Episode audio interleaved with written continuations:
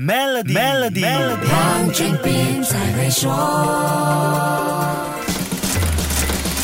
你好，我是黄俊斌。说到俄罗斯，给我们的印象最直接的就是一个军事大国。要跟经济扯上关系的话，多半也是因为石油和天然气。美国哈佛大学教授，也是美国前总统奥巴马的经济顾问 Jason Furman 形容俄罗斯就像是一个大型的加油站。除了石油和天然气，它在全球经济中并不重要，这是令人难以置信的。既然只是一个大型加油站的角色，那为什么俄罗斯跟乌克兰打起来之后，会搞到世界经济如临大敌呢？俄罗斯跟乌克兰都是天然资源非常丰富的国家，这两个国家出事会造成很多原材料缺货，特别是金属。乌克兰战争爆发，让我们复习了一次化学课，突然知道几种之前在课堂上学过，但也没有好好去了解实际用途的金属。我来跟你说一说，就从最近价格波动最大的金属说起吧。战事一起，全球镍 nico 的价格就受到刺激，迅速走高，两天狂涨了百分之两百五十。涨了多少呢？在三月八号这一天，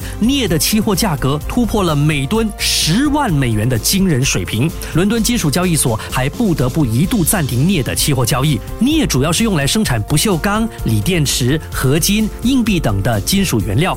俄罗斯是全世界第三大镍生产国，占了全球供应的将近百分之十。它也是全世界最大的高级镍生产国，这是电动汽车电池的主要原料。市场担心俄罗斯的镍。也会因为面对制裁而无法出口。另外，铜的价格也在三月七号冲破了每吨一万美元，而创下了新高。